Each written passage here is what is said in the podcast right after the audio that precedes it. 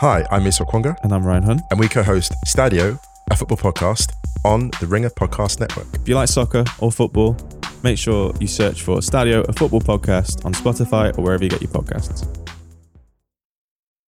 This episode of The Town is brought to you by F X's Feud, Capote versus the Swans. The second installment in Ryan Murphy's Feud anthology tells the story of acclaimed writer Truman Capote, once a confidant to society's most elite women, whom he nicknamed the Swans. Starring Naomi Watts, Diane Lane, Chloe Sevigny, Callista Flockhart, Demi Moore, Molly Ringwald, and Tom Hollander. For your Emmy consideration, visit f x networks dot com slash f y c. This episode is brought to you by Netflix, presenting The Crown, as the beloved series bids farewell. Deserving of praise on every level, says New York Magazine. Throughout its groundbreaking six-season run, The Crown has featured three different casts, earned two hundred seventy-three award nominations, and secured seventy award wins, including Outstanding Drama Series. Critics rave, The Crown secures its place in the pantheon of television history. From creator and writer Peter Morgan, the final season stars Imelda Staunton, Dominic West, and SAG Award winner Elizabeth Debicki. The Crown, for your Emmy consideration in all categories. It is Monday, January eighth. It's a new year. It's going to be an eventful one for the entertainment business, I think. Last year was sort of a lost year with the strikes. Everyone I talked to wants a reboot in twenty twenty-four, fresh start. It's going to be kind of tough, but a bunch of the dramas that we've been following on this show are about to come to a head for the big companies. In April, the tax rules expire and Warner Brothers Discovery will be able to sell itself or merge with another media company. Disney has to figure out how to reverse its recent creative problems at Marvel and elsewhere and fend off a bunch of activist investors. Paramount is clearly in trouble, and Comcast has to decide whether it's a buyer or a seller of its entertainment assets. That's not even mentioning the tech companies that now dominate Hollywood. So for today, our first show of the year with Lucas Shaw from Bloomberg, we're going to ask each other a couple burning questions, see what we think is going to happen on topics like Disney, N B A rights, an awards season, and more. From The Ringer and Puck, I'm Matt Bellany, and this is The Town. All right, we are here with Lucas Shaw from Bloomberg. Welcome back, Lucas. Good to see you. We were together last night uh, at a, a party that I guess we're not allowed to talk about, so maybe I should. No, we're allowed to talk about it. We're allowed to talk about it? Yeah, closed notebook means that you cannot, like, harass people for quotes. You can talk about having been at the Netflix party. It was not a secret, but we are not allowed, we were not allowed to, like, accost people and talk to them for articles. We were out at the Golden Globes parties last night. We did not attend the ceremony. Uh, did watch it. The I mean, come on. Like, the Joe Coy thing. Like, my question for you, does this guy's career suffer from having one of the worst award show hosting debacles in history? It means he will not be invited back to host any other award anything. show anytime He's soon. He's not getting a bar mitzvah in Brentwood. He's got a big audience for his stand-up. My guess would be that most of those people don't watch the Golden Globes yes. and will not care that he bombed at the Golden Globes. That is the right answer. I don't think his fans care about the Golden Globes. It's the Golden Globes. It's almost funnier that he bombed so badly than if he was great. But then we are not talking about the Globes. We are talking today about some of our burning questions for twenty twenty-four. We did our end of the year show, The Townies. We are back and looking ahead at the year to come. And we're just kind of texting and like, we have some open questions. And I was interested to get your feedback on some of the things. I'm not sure how they'll play out this year. And I think you were the same. So I'm going to start with a question, then you can come back at me and then we'll kind of go from there. My first burning question is, how does the Disney proxy war pan out this year? If you haven't been following, Disney is now engulfed in a shareholder proxy battle. Nelson Peltz wants seats on the Disney board. He has enlisted two ex-Disney employees. I would call them disgruntled ex-employees, like Perlmutter, who used to run Marvel, and now Jay Rizzullo, who used to be the C F O of the company and left when he was passed over for the number two job. They are now clamoring for board seats. They want two board seats.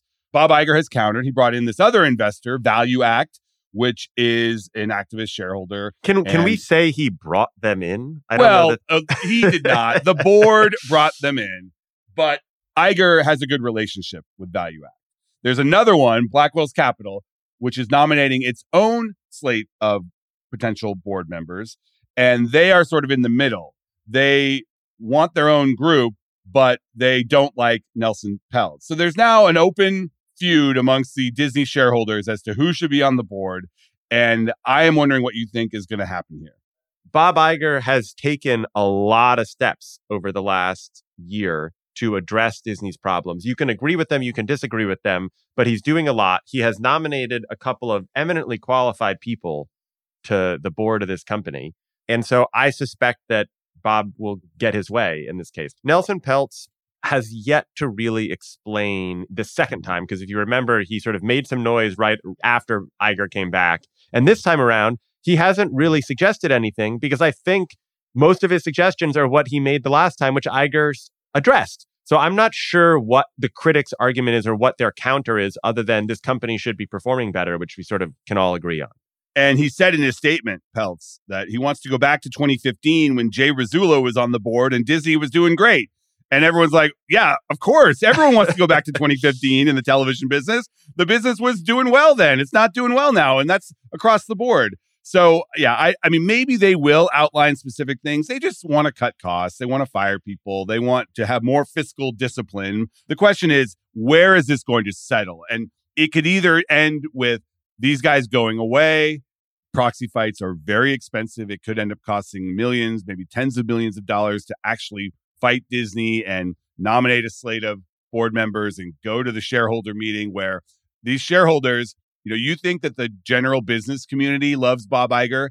Disney shareholders love Bob Iger. He has done amazing things for them over the past fifteen years. So I do think he will get the benefit of the doubt, even though the company is obviously facing a lot of troubles, and they have not performed like some of the other companies have this past year, at least the stock, where companies like Warner Discovery and Paramount and Comcast, they actually went up in their stocks this past year, and Disney was basically flat.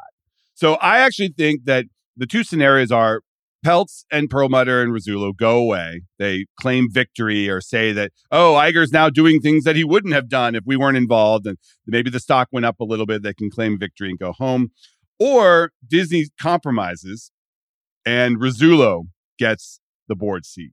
Nothing for Peltz or his son. And Rizzullo does join the board as a compromise. That's Those are the two scenarios. I happen to think they will go away and nothing will end up happening. I wonder if they will even officially nominate their slate, or whether they will just kind of make some noise and, and end. But it could go either way.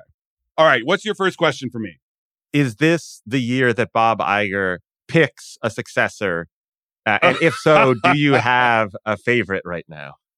I think there may be people that are given more responsibility, and it won't just be one person. It'll be several people. Like somebody gets moved into a chief content officer role while someone else perhaps gets a chief business officer role or something like that, where the pressure is not necessarily put all on one person. Because that's the problem here, is everyone that Iger has, quote unquote, anointed in the past has ended up either disappointing him or become a threat to him and purged from the company, or otherwise has left the company.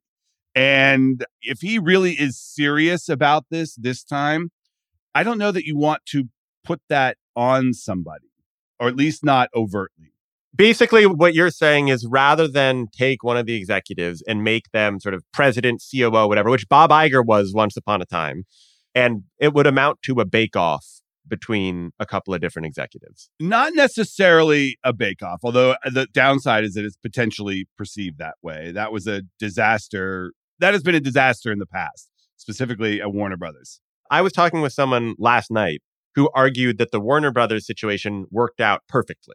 Okay, just to recap, Warner Brothers, under Jeff Bewkes, they put three people in charge of the company. Kevin Sujihara ran the digital, Jeff Robinoff ran film, and Bruce Rosenbloom ran television. They were sort of a three-headed monster. It ended up that they, shocking, fought each other. And both left. Jeff Ro- Robinoff and Bruce Rosenbloom ended up leaving, and Kevin right. Sujihara got the job. And Kevin Sujihara, I think, was a somewhat fairly effective executive, but then he ended up needing to resign because... Yeah, he resigned his... in a sex scandal. But yeah. So that's not that effective. Didn't work. But, uh, but people were arguing that that actually ended up working. That was criticized a lot at the time. Look, bake-offs to me seem like a bad idea because it engenders sort of ill will between your people. Instead of mm. having them work together, they're sort of working against one another. But there are some leaders who really believe in that competitive dynamic in their workplaces. Well, especially if you have people that have a specific skill set and you are asking them to do more, to work outside of what they know. And that's the problem at Disney. Is they, they have this bench of people, specifically Dana Walden, who runs T V, and Josh D'Amaro, who runs Parks, and Jimmy Pitaro, who runs E S P N. And those people don't have much experience in the other aspects of the Disney business. So if you're going to elevate one of them, you kind of want to give them the experience that they might need if they step into the top job, but then you don't want to potentially alienate other people. What I think they should do, give other, give each of them a little bit more responsibility and see how that works out. I mean, it's what Iger tried to do with Tom Sags. It's what Michael Eisner did with Bob Iger back in the day, right? Like Bob Iger didn't come in with all the experience. He got some time with training wheels, essentially, to, to yeah. learn different parts of running the business. Not to say that that's what he should do. You know, all three of those people you mentioned are going to need a little bit of time. And it's just up to him whether he believes that there's one who is clearly the option or whether, to your point, he should give them all a little taste. Yeah, I just don't think Disney has the luxury of doing what was done with Iger. They don't have time. Iger has said that twenty twenty-six is the end game here. Or they look outside the company. I mean, I wrote a piece last week noting that the Mattel C E O, Ynon Kreiz, he is just sitting here in L A and has been on a run in Hollywood with Barbie. And like, you know, he's probably, his company's probably too small for him to be seriously considered. But he's now sold two specific companies to Disney, knows the company well. Mattel's biggest partner. One of those, is, one of the, at least one of those sales did not go well. Just well, no, record. That's the knock on him is that Maker Studios was, you know, almost instantly a disaster for Disney. It was like a YouTube agency slash creator platform. And when Ynon was at Disney, the system they set up did not make it so that people liked him. But my point is, this is a guy who is out there and could potentially be a candidate. C N B C pointed out that Andrew Wilson, the C E O of Electronic Arts, he also has relevant experience, and it's an area that Disney probably should be in, games, and they're not as big a player as they should be. Iger has tried several times and games has not worked out, but maybe there are other candidates out there. They supposedly have this special committee of the Disney board that is focused entirely on succession. We have not heard any names leak from that search. Perhaps we will this year. But if uh, they're going to have this in place so that someone could take over in twenty twenty-six, they got to get a move on. This episode is brought to you by Netflix, presenting The Crown as the beloved series bids farewell. Deserving of praise on every level, says New York Magazine. Throughout its groundbreaking six-season run, The Crown has featured three different casts, earned two hundred seventy-three award nominations, and secured seventy award wins, including Outstanding Drama Series. Critics rave, The Crown secures its place in the pantheon of television history. From creator and writer Peter Morgan, the final season stars Imelda Staunton, Dominic West, and SAG Award winner Elizabeth Debicki. The Crown, for your Emmy consideration in all categories. This episode is brought to you by State Farm. You might say all kinds of stuff when things go wrong, but these are the words you really need to remember. Like a good neighbor, State Farm is there. They've got options to fit your unique insurance needs, meaning you can talk to your agent to choose the coverage you need, have coverage options to protect the things you value most, file a claim right on the State Farm mobile app, and even reach a real person when you need to talk to someone. Like a good neighbor, State Farm is there. All right, next question. Kind of Disney related, but it's a little broader than that. Um, you know, this is turning into a Disney pod. So twenty twenty-four is the year that N B A rights land somewhere. The N B A deal is up after the twenty twenty-four twenty twenty-five season. So the N B A has to pick a suitor or multiple suitors. The speculation is that they will go with additional partners other than Disney slash E S P N and Turner. Most people think that one of the partners will be a streamer. Uh, the games will not all go to a streaming service. But where do you think these N B A rights land? And how are they divvied up? I believe that the conventional packages, which is mm-hmm. basically you've got weeknight games. I believe that T N T is Tuesday, Thursday. E S P N is some combo of Monday, Wednesday, Friday. Usually. And then E S P N, A B C often takes a Saturday, and then they split the playoffs with the finals being on A B C. So the things that we know are that the N B A wants its biggest games and as many games as possible, if they are on T V, on broadcast. C B S, N B C, A B C, Fox. Sure. C B S and Paramount don't have the money. They're not going to bid for it. Fox doesn't really have the money and has never done basketball. They're not going to bid for it. That puts Disney in a good position because they can combine A B C with E S P N with some games on E S P N Plus streaming. I expect that Disney will keep the same package, if not increase it a little bit. There's been a lot of discussion of them taking N B A All-Star Weekend. That sort of seen as a foregone conclusion. The big question is, how much more are they going to have to pay if they want to do that? And can Iger justify that given all the cost cutting he's doing? Because the N B A is looking... They have talked about tripling their money. That's not going to happen unless like something crazy happens. Mm-hmm. But there's reason to believe that they will increase their their number significantly. The best way for them to do that is to bring in a third partner. And that is most likely either N B C Universal, which right. can offer the broadcast part of it with N B C, or a tech company, Apple and Amazon being the most likely. I don't think we're at the stage where Netflix is really going to bid for something like this. Or both. I think they'll do both. I think they. It, I think E S P N will expand the relationship.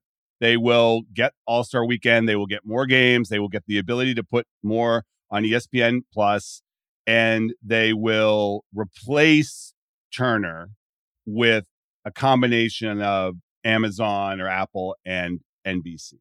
So you think Warner Brothers will be totally out of it? I think so. I, I mean, look at their financials. If the ad market continues to go down, if the uncertainty around that company continues to weigh on it, they're not going to be able to compete. I remain skeptical, and maybe this is the basketball fan in me, but Turner has the best studio show. They do. all, the, But but they also have contracts with those people that allow them to leave if they no longer air basketball. You could yeah, of reconstitute. Course. You can move, but there's a part of me that believes that they'll find a way to keep a piece of it. And the in-season tournament, they could put the in-season tournament somewhere else. That is the other wrinkle, is the number could be bigger if they actually sell that as a discrete media package and someone comes in to take it. And the in-season tournament could be perfect for a streaming service because it's something that they can fully control, which is what yes. the streaming service is like. Netflix would love it. So you've been saying in your newsletter that you think that the market for sports rights is really going to soften over the next year or two. But then we've seen example after example. Most recently, E S P N's deal with the N C double A.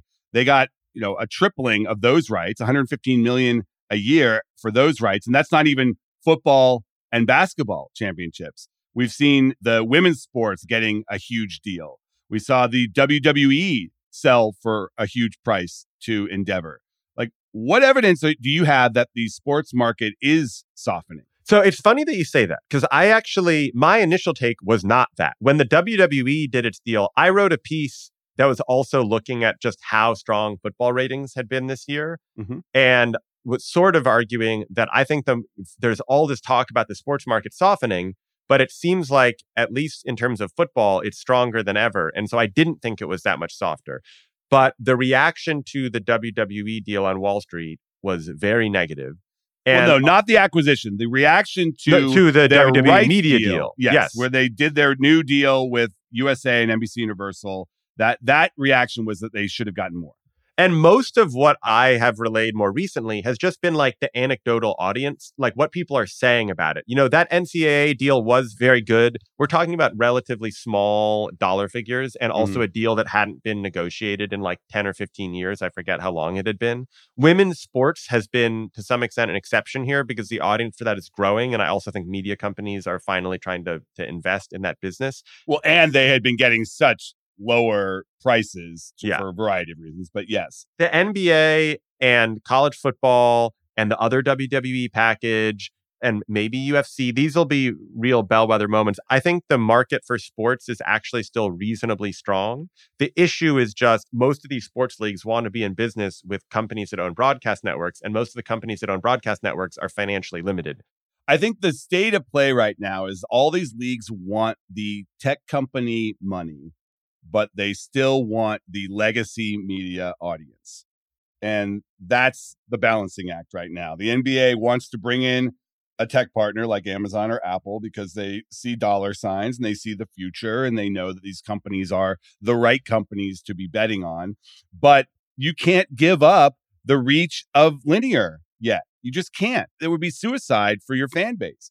I also think a big factor here is going to be what happens to the R S Ns, the regional sports networks, because E S P N would love to be the home of the local sports rights for your favorite team. Amazon would love that too. Amazon is moving to buy Diamond Sports, which has, you know, a bunch of R S Ns that are troubled.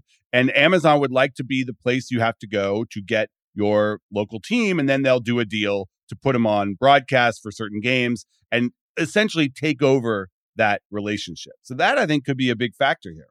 Yeah, and I'll be curious with Amazon. Their number two sports exec, Marie Donahue, who had come over from E S P N, just left at the top of the year. And she was one of the people at that company with the really strong sports relationships. I don't know if that affects Amazon's negotiations with any of these parties at all. Hmm. And, you know, the other factor is the streaming aspect. Did you see what New York is doing potentially with YES and M S G coming together? I mean, every every local market needs to create one streaming service for local sports. It L A has if they can three... pull that off, but but yeah. I, what I think that this will be is I think R S Ns are essentially going to be end up being kind of luxury items for the markets that can't afford them. Like the big cities will still have R S Ns, and then they'll come together and they'll do their local streaming thing where they, you know, have all the teams on one service. You buy L A Sports Streaming Network and you pay thirty bucks a month or whatever, and you get them all. And then some of the other markets that can't afford that won't be able to do it. And they'll have to partner with an Amazon or an Apple or something like that. They'll still be the equivalent of an R S N. It just might not be sold as it, by like an individual entity. Yeah, right. Because okay. You're going to need a place. If you live in Utah, you're going to need a place to watch the Utah Jazz. Yeah, but my point is that that might be Amazon or it might be Apple. And then they do a deal with the local broadcast network to put some games on broadcast. Right. But I think the way it would be sold via an Amazon or Apple would still, it'll be like a channel sold via Amazon channels where you would pay ten bucks a month or twenty bucks a month or whatever it is to watch it via Amazon. I don't think you're going to end up getting it for free as like, as a Prime bonus. I could mm. be wrong. There's too much uh, potential money in the core. Yeah, yeah, I agree. No, it's not going to be part of Amazon Prime. You will have to pay an additional fee, which people will, because they want to watch their local team, unless, you know, they can't do exclusively there because you don't want to turn off the potential new fans you could get from broadcast. So there'll be some games on broadcast network as well, like a local channel. All right, your question. Let's do a little bit of awards talk. So oh. the Golden the Golden Globes don't really mean anything in terms of the Oscars, but Oppenheimer was the big winner Sunday night. I think it is seen at this point as the prohibitive favorite at the Oscars. So my dual question is, can anything beat Oppenheimer? And or related, is there any surprise that you see in store for this award season? First of all, I've been saying Oppenheimer is the presumptive favorite for a while now. I mean, it has all the makings of an Oscar night sweep. Huge, prestigious movie, director who's never won, made a billion dollars. Like, it is the kind of movie that wins Best Picture and then sweeps up everybody else. Having said that, the challenge now for the Oppenheimer campaign is you start to see the, well, is it really that good? Like, the question is, has its momentum peaked with the Globes? I don't think that's going to happen, but there's a lot of these other award shows coming up. We've got the SAG Awards, we've got Critics' Choice, we've got the Oscar nominations coming out at the end of the month. And, you know, we could see a scenario where something like Killers of the Flower Moon is the number one nominated film. Then it would get back a little bit of momentum. The challenge for the campaigns is they need to adjust and they need to start messaging to account for the fact that Oppenheimer is the favorite. I think some of these campaigns are probably going to go negative soon. You're going to start to hear the whisper campaigns of like, really? Like, you know, Oppenheimer is a great movie for two hours. And then there's forty-five minutes on the end. That well, if Killers good. of the Flower Moon attempts that criticism, then that would be true It would be hypocrisy. Pretty rich. Yes, it would be. But I'm not just talking length. I'm talking like the criticism on Saving Private Ryan back in the day was great first half hour. Right. And then amazing is it, fight is scene. It really Best Picture after that? Same thing happened with Gravity, I remember that year, where everyone's like, oh my God, the you know, the the first twenty minutes is incredible, but like, what's it really about? What is it really about? I mean, I don't know what the campaigns are gonna do here, but at this point, if I'm Netflix, if I'm Apple, if I'm these others, I, I start to they, they they've got to strategize here because it's a it's an eight hundred pound gorilla, and you know Bradley Cooper's face last night, losing time after time for Maestro, and you know all the Killers of Flower Moon. Like they knew they were going to get Lily Gladstone, but they thought they were going to get something else too. Amazon was completely shut out last night. Like they've got some work to do on these campaigns. Oppenheimer has, it co- kind of competes across the board, right? Because it's a Nolan movie, it can, co- although it's not a traditional one in many respects, it can compete in some of the technical categories. It's got a pretty deep cast, writing, directing, obviously Best Picture. So there's not a lot of holes in its candidacy. Yeah. And the Barbie thing is interesting because some people thought Barbie could get the emotional support, having been the, the top movie of the year. People want Hollywood to succeed, and Barbie's like a fun commercial movie. I think it's being exposed now as being sort of lighter and less weighty. It's one of those movies that I think is going to get a bunch of nominations and mm-hmm. win like one or two. It'll like win the song one. And maybe something else as a token. Maybe production design or hairstyling or one I mean, of it does. It probably deserves production design. That was really cool. I'd have to look at, to think about all the different candidates. But yeah, it mm. deserves a couple of Oscars. But if you were to pick between Oppenheimer and Barbie for sort of the one with both the commerciality and the heft, it's probably, yeah. it's really, Oppenheimer is a throwback to when the one of the highest grossing movies of the year would actually win the Oscar for Best Picture. Yeah. What a concept. No, I know. I know. And that's, and I think that's why people are rallying around it. Were you surprised that Poor Things beat Barbie? Because the thing to remember about the Oscar campaign is it's the, the Guild Awards that matter a lot more in building up yeah. the Oscars than the Globes. Because that last night was basically what, what you consider more in line with what the critics have voted. Yeah, and honestly, Poor Things has a foreign director in Yorgos Lanthimos, and the Globes voters showed last night that they're an international group, although the Oscars are too. So I'm not surprised. I've been saying from the beginning, Emma Stone is is pretty fearsome in this category. I could see her even winning Best Actress over Lily Gladstone if the Killers campaign kind of starts to flounder. All right, well, we will see how these narratives play out throughout the year. Thank you, Lucas. Thanks, Matt. All right, we're back with the call sheet. Craig, did you see these Golden Globe ratings numbers? Yeah, is nine point four million good in your mind, or mediocre or bad? It was nine point four million viewers, as you said, up fifty percent from last year's ratings, which uh, the show was on a Tuesday on N B C. This is the C B S number. They are claiming that it's the largest audience since twenty twenty, and it's still down about half from the heyday of the Globes pre-COVID when they were getting eighteen to twenty million for a show. And it was the top social program of the night. So I actually think that number is pretty good. Some thought it could get to ten million viewers uh, with the N F L lead in and the big popular movies in contention. Do you think the the new award, the Box Office and Cinematic Achievement Award, which they just gave to the movie that w- made the most money, Barbie, do you think that was a success? Because it did get Margot Robbie and the Barbie cast on stage, uh, which is important. Do you think totally. It was a success? Listen, it's the Globes. Nobody cares about the, you know, prestige. Like, sure, make up a new category, have the biggest movie of the year win the biggest movie of the year. uh, it, it got Margot Robbie and Greta Gerwig on stage. People got to see them, and they got to feel good about Barbie winning something. So, sure, why not? I mean, I don't think the Oscars should do it, but for the Globes, why not? My prediction today is actually about the future of the Globes. I think this number is good enough, this nine point four million number. I think C B S is going to bid to keep this show. It was a one-year deal. And I think they're going to try to lock it in for at least a few years. So I don't know if they'll get it. Others might come out of the woodwork, maybe Netflix, maybe Amazon, maybe others. But I think it makes sense for the Globes to stay on linear T V and have a streaming component that can be live streamed and milk the linear audience with a long-term deal at C B S. And I think they're going to do it. And then if whoever Paramount merges with, if that is with a company that has their own streaming platform, then that would mean that the Globes would then most likely be streaming on, let's say they merge with Warner Brothers Discovery, then the Globes theoretically would be streaming on Max. Sure. Yeah, whatever happens to Paramount Plus, if it's shut down, as some speculate, then it'll go to some other streamer. If it is merged with Max or with Peacock, then it'll go to those. Like, whatever the future holds, then the show will go with it. But keeping that linear audience after football, which is one of the only things people watch on linear television, I think that's the smart move. Um, I don't know that going to Netflix or Amazon, even if they paid more, a little more money, I don't know if that's the smartest move for the long-term health of the brand. And keep in mind, the owners of the Globes now, they want this brand to go around the world. They want to do Globe shows in China and Korea and Saudi Arabia and all these different places. Having a healthy show that people watch could be key to that branding around the world. Although I guess you could make the argument that putting it on Netflix would allow everyone around the world to watch the show on Netflix.